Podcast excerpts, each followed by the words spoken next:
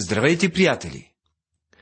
Отново сме на вълните на Божието Слово, Библията. Ние се фокусираме върху изучаване на книгата Притчи, глава 13. В миналото предаване изучавахме житейските мъдрости от 12 глава. Там имаше съвети за щастлив брак, за успешен бизнес и за благочестив живот. Сега продължаваме с този раздел, където научаваме някои от най-великите принципи на живота. Чуйте първия стих на глава 13. Мъдър син приема наставлението на баща си, а присмивателят не слуша изобличение. Макар Соломон да не е бил любимия син на Давид, той поне е слушал баща си. Соломон е типичен пример за мъдър син, който приема наставлението на баща си. А Ровоам, синът на Соломон, е пример за присмивателя, който не го приема. Ровоам иллюстрира негативната страна на притчите, както видяхме до сега, но има и други подобни примери в писанието. От плода на устата си човек се храни с добро, а душата на неверните ще се насити с насилие. Който пази устата си, запазва душата си, а който отваря широко устните си, ще загине. Книгата Притчи, глава 13, стихове 2 и 3. Има начин на говорене, който е безумен. Това са клюките. Те са на границата на нецензурното. Да казваш неща със скрит смисъл. За съжаление, неприлични вицове са навлезли дори и в християнски кръгове. Обеден съм, че голяма част от тези неща са резултат от начин на живот на границата. Тук младият човек е съветван да се пази от подобно поведение. Душата на ленивия желая и няма, а душата на трудолюбивите ще се насити, се казва в глава 13, стих 4. Спомняте си, че апостол Павел беше съвсем открит с солонците. Сред тях имаше някои набожни, които казваха Ние очакваме Господнето идване. Обаче те не се трудиха. И Павел им пише Ако някой не иска да работи, той също и да не яде. Второ послание към Солунци, 3 глава, 10 стих. Нека не даваме храна на онези, които не желаят да се трудят. Ние трябва да работим. И ако наистина вярвате, че Господ идва, това ще ви направи още по-трудолюбиви. Праведният мрази лъжата, а безбожният причинява срам и позор. Правдата пази ходещия непорочно, а беззаконието събара грешните. Книгата Притчи, глава 13, стихове 5 и 6. Става дума за вътрешната истина. Това е основата на праведността. Бог ненавижда всичко лъжливо. Не може да го понася. Божието дете трябва да разпознава и ликвидира всеки грях в живота си. Нашето старо естество е склонно да лъже. За нас е просто естествено да лъжем. Бог обаче мрази лъжата и ще вземе мерки относно нея. Има такъв, който се прави на богат, а няма нищо, а друг се прави на беден, а има голямо богатство. Глава 13, стих 7 Ето още един пример за старото естество, което всички ние имаме. Ако сме бедни, искаме да си даваме вид на богати, за да не изоставаме от съседите. Правим се, че имаме повече, отколкото всъщност имаме. Някои хора карат скъпа кола само за да впечатлят останалите, даже и да не могат да си го позволят. От друга страна се срещат и такива, които наистина са много богати, но се разправят колко са бедни. Един от членовете на една църква бил много заможен човек, но давал най-малко от всички. Все говорил за високите цени и колко скъпо му излизло, излязло това или онова. Казвал, че ще се разори, ако нещата не се оправят. Така и двете крайности са омразни на Бога, защото и двете са проява на лицемерие. Представяме се за такива, каквито всъщност не сме. Не е необходимо да се стараем да догонваме съседите, нито пък трябва да се държим, сякаш не са от нашата класа. Трябва да се отнасяме към тях като към ближни и да сме такива, каквито сме. Светлината на праведните гори весело, а светилникът на безбожните ще изгасне. Се казва в 9 стих. Когато изучавахме историята на Израилевите царе, обърнах внимание на това как действа този принцип. В Северното царство царете се сменят един след друг. След това изведнъж някой бива насилствено убит. Ето какво казва Бог. Светилникът на безбожните ще изгасне. Това се случва постоянно в нашия свят. Краят на известните тирани и императори не е бил по-добър. От гордостта произхожда само раздор, а мъдростта е с онези, които приемат съвети. Книгата Притчи, глава 13, стих 10. Ако откриете раздор в някоя църква или група хора, в дъното на всичко ще се окаже гордостта. Винаги се оказва тя. Както е казал някой, за всяка свада са нужни двама. Винаги. Богатството от суета ще намалее, а който събира с труд ще го увеличи.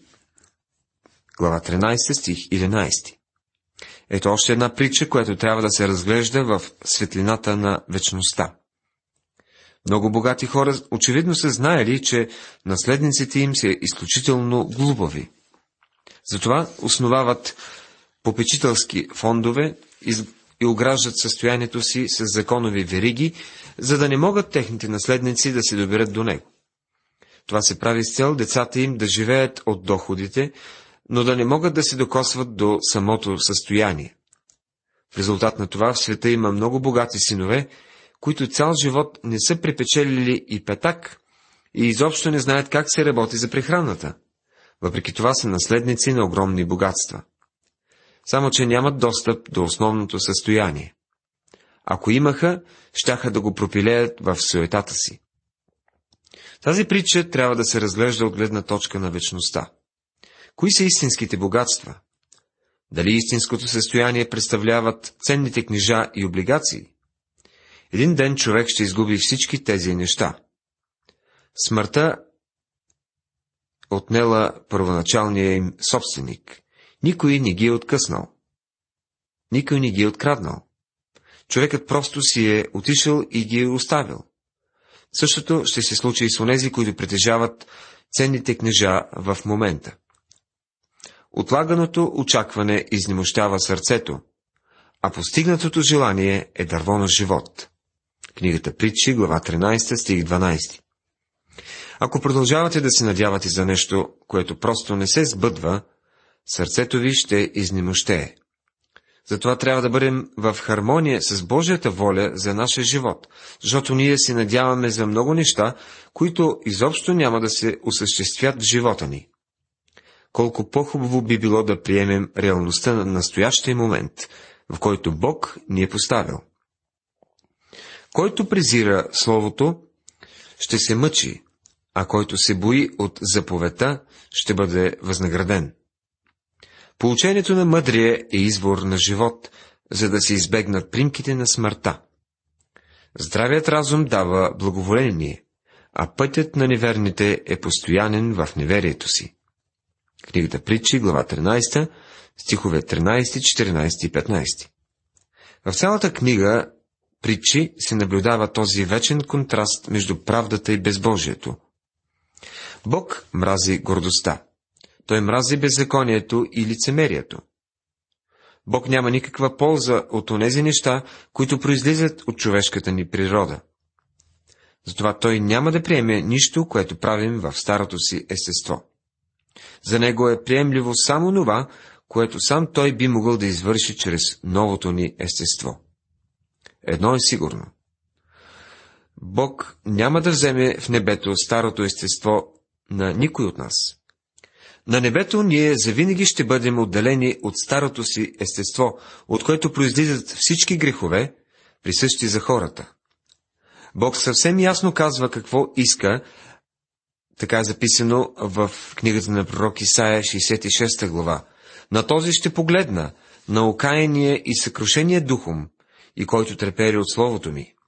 Така трябва да застанем пред Бога, ако искаме да ни приеме. Не можем да, му, да идваме пред него с гордост и да не сме посмели да презираме Словото му или заповедите му. Безбожният пратеник изпада в беда, а верният посланник е изцеление. Книгата Притчи, глава 13, стих 17. Ако в едно правителство има мъже, които имат достъп до най-секретните документи, свързани с държавната политика, но които мъже са, например, хомосексуалисти или алкохолици, или притежават друг порок, и когато враговете открият това, няма ли да ги използват лесно? Безбожният пратеник изпада в беда. Нуждаем се от достойни мъже в правителството. Трябва да разберем, че тези основни притчи, на пръв поглед така прости, са изключително важни за живота ни като индивиди и като народ. Който щади тоягата си, мрази сина си, а който го обича, го наказва на време. Книгата Притчи, глава 13, стих 24. Ето ви истинска детска психология. Същото се казва днес и за Божиите чада. Деца, покорявайте се на родителите си, но на бащите е казано, не дразнете децата си. Посланието към Ефесяните, 6 глава, 1 и 4 стихове.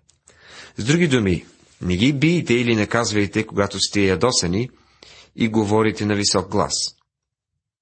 И чакайте, докато можете спокойно да седнете с детето си и да му обясните защо е било наказано. Това е много важно. Дисциплинирането е от съществено значение. Преминаваме към глава 14.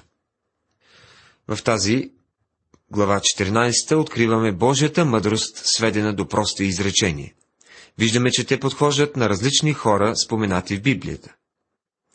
Подхождат също и на наши познати, както и на нас самите. Всяка мъдра жена изгражда дома си, а безумната го събаре с собствените си ръце. Глава 14, стих 1 Не става дума за физическото построяване или изграждане на дома. Сара е пример за жена, която изгражда дома си. Тя е била съпруга на патриарх и е изградила целия Израилев дом. Можем да кажем също, че Йохаведа, майката на Моисей, също изградила дома си. Макар да е била рубиня в чужда земя, тя скрива сина си, за да го спаси. Бди над него и накрая му остава бавачка с дома в дома на фароновата дъщеря. Тя разказва на момчето за Господа и за неговото обещание към Израел. Била е прекрасна майка, която изгражда дома си. А безумната, напротив, го събаря с собствените си ръце. Няколко са жените в писанието, които правят това. Поради тяхното безбожие, думът, който изграждат, бива унищожен. Ще се спра на един конкретен текст. Охозия беше на 42 години, когато се възцари и царува една година в Ерусалим. Името на майка му беше Готолия, дъщеря на Амрии. Той също ходи в пътищата на Ахабовия дом, защото майка му беше негова съветничка в безбожието. Втора книга на летописи, 22 глава, 2 и 3 стихове. Съветите на тази майка наистина довеждат дома на Ахав до дъното. Тази притча е истинна. Можете да изпробвате в лабораторията на живота и ще видите, че действително действа. Който ходи в правотата си, се бои от Господа, а лъжливият в пътищата си го презира. Глава 14, стих 2. С това се казва, че нашето обхождане разкрива връзката ни с Бога. Апостол Йоанн ни казва, който казва, че стои в него, сам е длъжен да ходи, както е ходил Христос. Първо послание на Йоанна, 2 глава, 6 стих. Ние трябва да ходим в покорство към Отец, както е ходил и Господ Исус Христос. Ще си спомните, че Самуил поставя този въпрос пред цар Саул. Ето, послушанието е по-добро от жертвата и покорството от пластината на овни. Първа книга на царете, 15 глава, 22 стих. Покорството към Господа е същественото. Без него всяка религия е само една приструвка. В устата на безумния е бичът на гордостта, а устните на мъдрите ще ги пазят. Притчи 14 глава 3 стих. Това много прилича на Давид и Голият. В устата на безумния е бичът на гордостта. Тези думи описват Голият. Той много се хвалеше като шампион на филистимците. Когато Давид предлага да си бие с него, Голият реагира последния начин. В книгата на царе, първа книга на царете, 17 глава, четем. Филистимецът каза на Давид, Куче ли съм аз, че идваш към мен с тояги? И филистимецът прокледа вид с боговете си. И филистимецът каза на Давид, Ела при мен и ще дам плътът ти на небесните птици и на полските зверове. Обърнете внимание на отговор на Давид. Тогава Давид каза на филистимеца, ти идваш към мен с меч, копия и стрели, а аз идвам към теб в името на Господа на воинствата, Бога на Израилевите войски, върху когото ти хвърли позор или презрение. Чуйте четвъртия стих на глава 14. Където няма говеда, яслите са чисти, но голямото изобилие идва от силата на воловете. Много интересна притча. На няколко места от писанието волът е даден като пример за нас. Освен това, той е бил и животно за жертви, което символизира Христос като жертва. Волът е силно животно. Действителност той е служил за работно животно и превозно средство на семействата в онези времена. Използвали са воловете да отидат до пазара и да изурат полето. Предполагам, че те са били доста мръсни животни, в смисъл, че яслите им е трябвало да бъдат почиствани, а подобна задача е доста неприятна, понеже животното е голямо. Разбира се, единственият начин да се отървете от чистенето на яслите е да махнете воловете. Това би запазило яслите чисти, но ще лиши семейството от силата на воловете. Тук се крие една голяма духовна истина. Понякога се опитваме да решаваме проблеми в църквата и да премахнем раздорите, като изхвърлим воловете. В църквите има хора, които усърдно се стараят и се трудят и имат доста голям успех в служението, но понякога са много остри критици и създават групички. Но ако сте в ръководството и ги изхвърлите от църквата, ще сгрешите. Някои смятат, че трябва да почистят яслата и затова изхвърлят воловете. Това се е случило с много църкви в страната ни. Не след дълго става ясно, че именно воловете теглят ралото. Тези хора са подпомагали финансово църквата. Те са плащали сметките. Така че, преди някой да се захване с разчистване, най-добре е да обърне внимание, кои са воловете в Господното дело. Има случаи, когато някой приятел ще се опита да ти се бърка в работата за добро, в кавички, както си мисли, но сте убедени, че не е прав в момента. Можете да се отървете от него, така яслата ще стане чиста. Но пък ще изгоните воловете. Ще изгубите приятел, който освен това е прав за повечето съвети, които ви е давал. Би било пълна глупост човек да почисти яслите, като изгони воловете. Верният свидетел не лъже, а лъжливият издиша лъжи. Това е поредната притча в глава 14, стих 5. Господ Исус бе наречен верен и истинен свидетел. Такива свидетели трябва да бъдем и ние. Днес много се говори за това, че трябва да бъдем свидетели за Христос. Даже има и курсове за обучение в свидетелстване за Христос. Чудесно е да преминеш курс, който да ти даде възможност да разказваш на хората за Спасителя. Но не забравяйте, че има два вида свидетели. Има верни, има и лъжливи. Ако кажете на някого, че Исус спасява и задоволява човешката душа, дали казвате истината? Ще кажете, вие ще кажете, да, разбира се, че е истината. Така е, фактите са верни, но дали сте доказали това в собствения си живот? Или по-скоро сте лъжив, лъжлив свидетел? Безумните се смеят на греха, а сред праведните има благоволение. Глава 14, стих 9 Езавел е най-яркият пример в Библията за човек, който се смее на греха. Тук не се казва да нямаме нищо общо с такива хора. Сърцето познава собствената си мъка и чужд не участва в неговата радост. Книгата Притчи, глава 14, стих 10. Всяко сърце си има тайна радост или скръп, която никой друг не може да разбере. Никой. Може да се опитаме да я споделим, но другите няма да ни разбират. Може би ви се е случвало да преживеете нещо радостно, което да искате да споделите с близките си. Когато доктор Маги бил още младеж, написал едно стихотворение. По едно време живеел с една леля и няколко други роднини в къщата. Влязъл при тях и заявил. Вижте, написах стихотворение и искам да ви го прочета. Зачел им го и това му доставило огромна радост, обаче не и на тях. Още щом започнал, те го отпратили. Той разказва, всъщност, този случай ме накара да престана изобщо да пиша стихове. Ако съм бил някой скрит талант, той, то съм бил окончателно изгубен за света, тъй като те несъмнено сложиха край на желанието ми да пиша още тогава. Някои неща можем да споделяме с други, но има и такива, които не можем да споделяме. Има път, който се вижда прав на човека, но краят му са пътища на смъртта. Книгата Притчи, глава 14, стих 12. Този стих трябва да се отнесе към култовите и лъжливите религии.